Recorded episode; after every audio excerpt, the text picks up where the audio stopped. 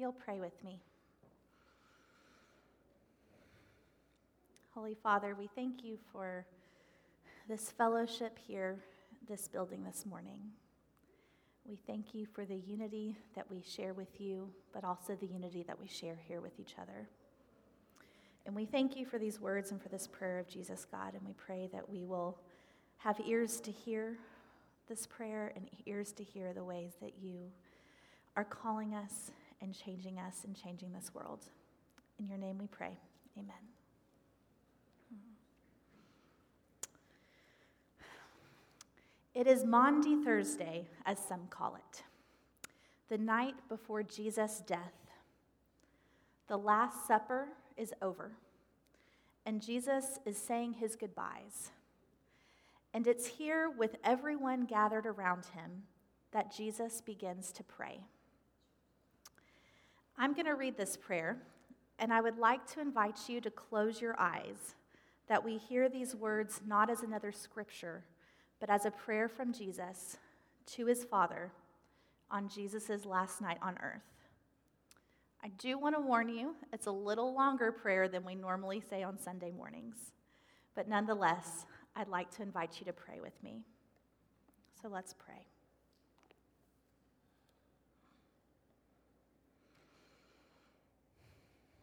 Father, the hour has come.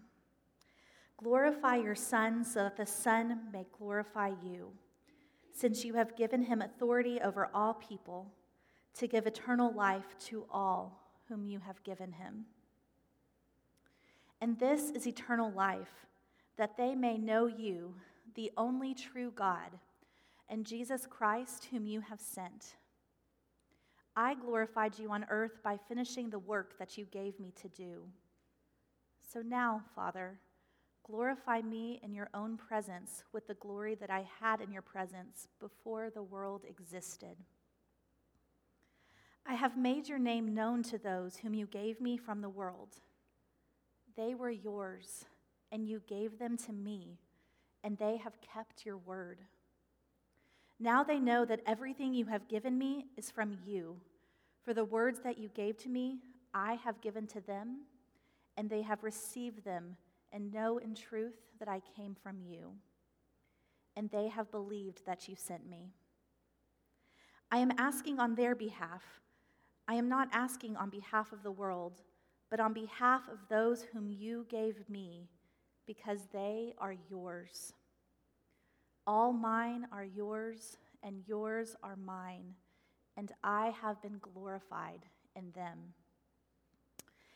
And now I am no longer in the world, but they are in the world, and I am coming to you. Holy Father, protect them in your name that you have given me, so that they may be one as we are one. While I was with them, I protected them in your name that you have given me. I guarded them, and not one of them was lost, except the one destined to be lost, so that scripture might be fulfilled. But now I'm coming to you, and I speak these things in the world so that they may have my joy made complete in themselves. I have given them your word and the world has hated them because they do not belong to the world, just as I do not belong to the world. I am not asking you to take them out of the world, but I ask that you protect them from the evil one. They do not belong to the world, just as I do not belong to the world. Sanctify them in your truth. Your word is truth. As you have sent me into the world, so I have sent them into the world. And for their sake, I sanctify myself, so that they also may be sanctified in truth. I ask not only on behalf of these, but also on behalf of those who will believe in me through their word, that they may all be one. As you, Father, are in me and I am in you, may they also be in us so that the world may believe that you have sent me. The glory that you have given me, I have given them, so that they may be one as we are one, I and them, and you and me, that they may be completely one, so that the world will know that you have sent me and have loved them even as you have loved me. Father, I desire that those also whom you have given me may be with me where I am, to see my glory, which you have given me because you loved me before the foundation of the world. Righteous Father, the world does not know you, but I know you. And these know you that you have sent me. I made your name known to them, and I will make it known, so that the love with which you have loved me may be in them, and I in them. Amen. As someone who got their master's in spiritual formation, I have spent a lot of time reading prayers, examining prayers, listening to prayers, and writing prayers. It was a big part of the program.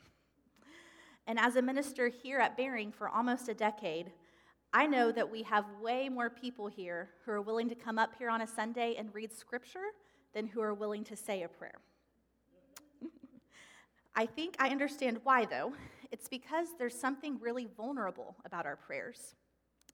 It's an opening of our hearts to God, and it allows everyone else to see, when we speak it publicly, what's going inside of us spiritually. It's very intimate. Which is why I think it's important to recognize that the night before Jesus' death, he stops to pray, to pray this prayer. He already knows what the next 24 hours hold. And even more interesting than that to me is how Jesus prays. Yes, he's praying to God, to his Father, but he also prays specifically to instruct and edify his closest friends. In this act of devotion to God, Jesus is setting an example to the disciples of how one lives in relationship with God, but also in relationship with one another. So Jesus begins this prayer with a prayer for glory, and this glory comes through suffering, which is odd, right? How is there glory in suffering and death? God's glory seems quite paradoxical. God is hidden at the same time that God is revealed. When God appears to Moses on Mount Sinai, when the pillars of cloud and fire guide the Hebrew people from slavery to freedom, when a cloud of glory rests on the temple in Jerusalem during sacrifices. All of these experiences of glory in the Old Testament both reveal the presence of God but also shroud the presence of God. In these times, we see God's glory and presence, but also we don't. It's a paradox. And so it is here with Jesus' suffering. In the cross and resurrection, we see a paradox of God's glory glory and suffering, glory through darkness. John doesn't separate Jesus' death from his resurrection. It's all one story. And this story has one purpose to glorify God so that we may believe. That glory that is being revealed in Jesus' death and resurrection is the glory of the love of God. And John tells us this from the very beginning of his gospel. In John 1, when he starts with, and the beginning was the Word, and the Word was with God, and the Word was God. He was with God in the beginning. Through him, all things were made, and without him, nothing has been made that was made. In him was life, and that life was the light of all mankind. The light shines in the darkness, and the darkness has not overcome it. The glory of the love of God is this love that shines in the darkness, and that darkness cannot overcome. This love that Jesus and the Father have shared since before creation. This overflowing love by which God brought all things into being. This love that Jesus came to proclaim and embody so that the love he and the Father share might be a love known to you and I. This love known to all who know Jesus, and through Jesus come to know and love God, whom Jesus calls Father. This love, this glory, is not Jesus's alone, but through Jesus becomes our love. And this love is brought through suffering, through a betrayal, a cross, darkness, and death. This is the ultimate example of the paradox of suffering and divine love, reminding us that our own earthly suffering can and does overcome darkness to shine the light of God's abiding love. Jesus continues his prayer All I have is yours, and all you have is mine. And glory has come to me through them. I will remain in the world no longer, but they are still in the world, and I am coming to you. Holy Father, protect them by the power of your name, the name you gave me, so that they may be one as we are one. Jesus prays for his disciples, for these individual people who have left everything to follow, who have believed and known that he is the Christ the Son of God, the one who would save them. This love that is God's glory has also become theirs, and Jesus prays for this love to empower them on their mission here in the world, even as He is leaving the world. And their mission, our mission, is this Jesus is counting on them to be His presence in the world. Jesus is entrusting them and us to be the literal hands and feet of Jesus on earth. Jesus is inviting you and I to join in the sacredness of the world. When we are God's presence on earth, everything around us becomes holy ground, if we're willing to see it.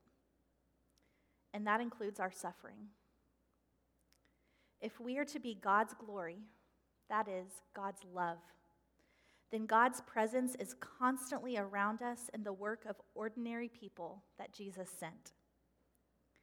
If this world is the very place that Jesus sent you and I to be, to be his hands and feet in our daily, ordinary lives, then every moment and every step is sacred. It is the glorifying love of God that makes it sacred.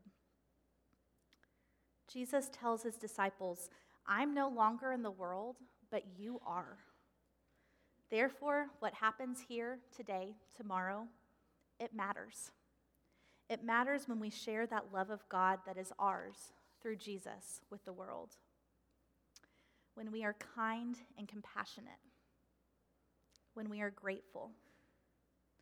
When we slow down and truly see our neighbor and our neighborhood when we sit and share grief and tears with one another, when we do the tiniest acts of love for someone that don't benefit us in any way.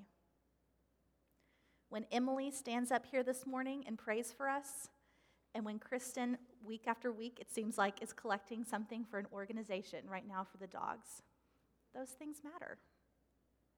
No matter how ordinary it seems, it matters because we are already the presence of Jesus in the world.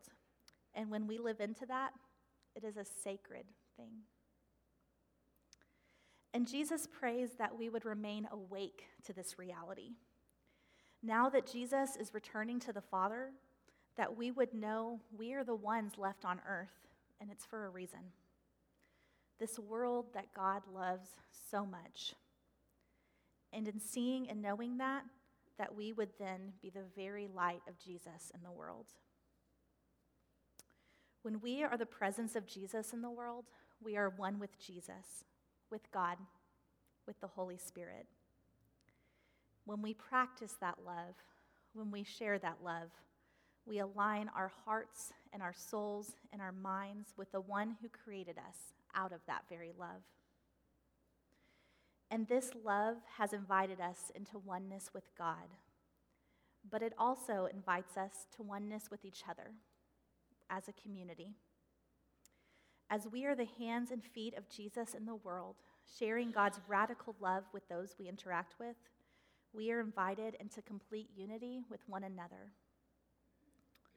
Jesus prays, My prayer is not for them alone I pray also for those who will believe in me through their message, that all of them may be one, Father, just as you are in me and I am in you. May they also be in us, so that the world may believe that you sent me. I have given them the glory that you gave me, that they may be one as we are one, I and them, and you and me, so that they may be brought to complete unity. Then the world will know that you sent me and have loved them even as you have loved me. It is in our unity, in our oneness with God and with one another, that the world will know Jesus. Jesus prays for the gift of community. This family that we experience every week here at Bering Drive Church of Christ and thousands of other families across the globe. Because it is here that we have the opportunity to live out this love with one another, that we learn what it means to serve and live and love as one. It's late, it's after supper. The time has come. Tomorrow, Jesus will finish his work of love. Light will conquer darkness, and all will be done for us by God's glory, God's love. But today, we sit in prayer with Jesus. We are one with God, one with each other, one with a community of believers that spans all space and time and language and race. We are one to be the hands and feet of Jesus, to share in the presence of God, to bring the glory of God's love here in the world. Amen.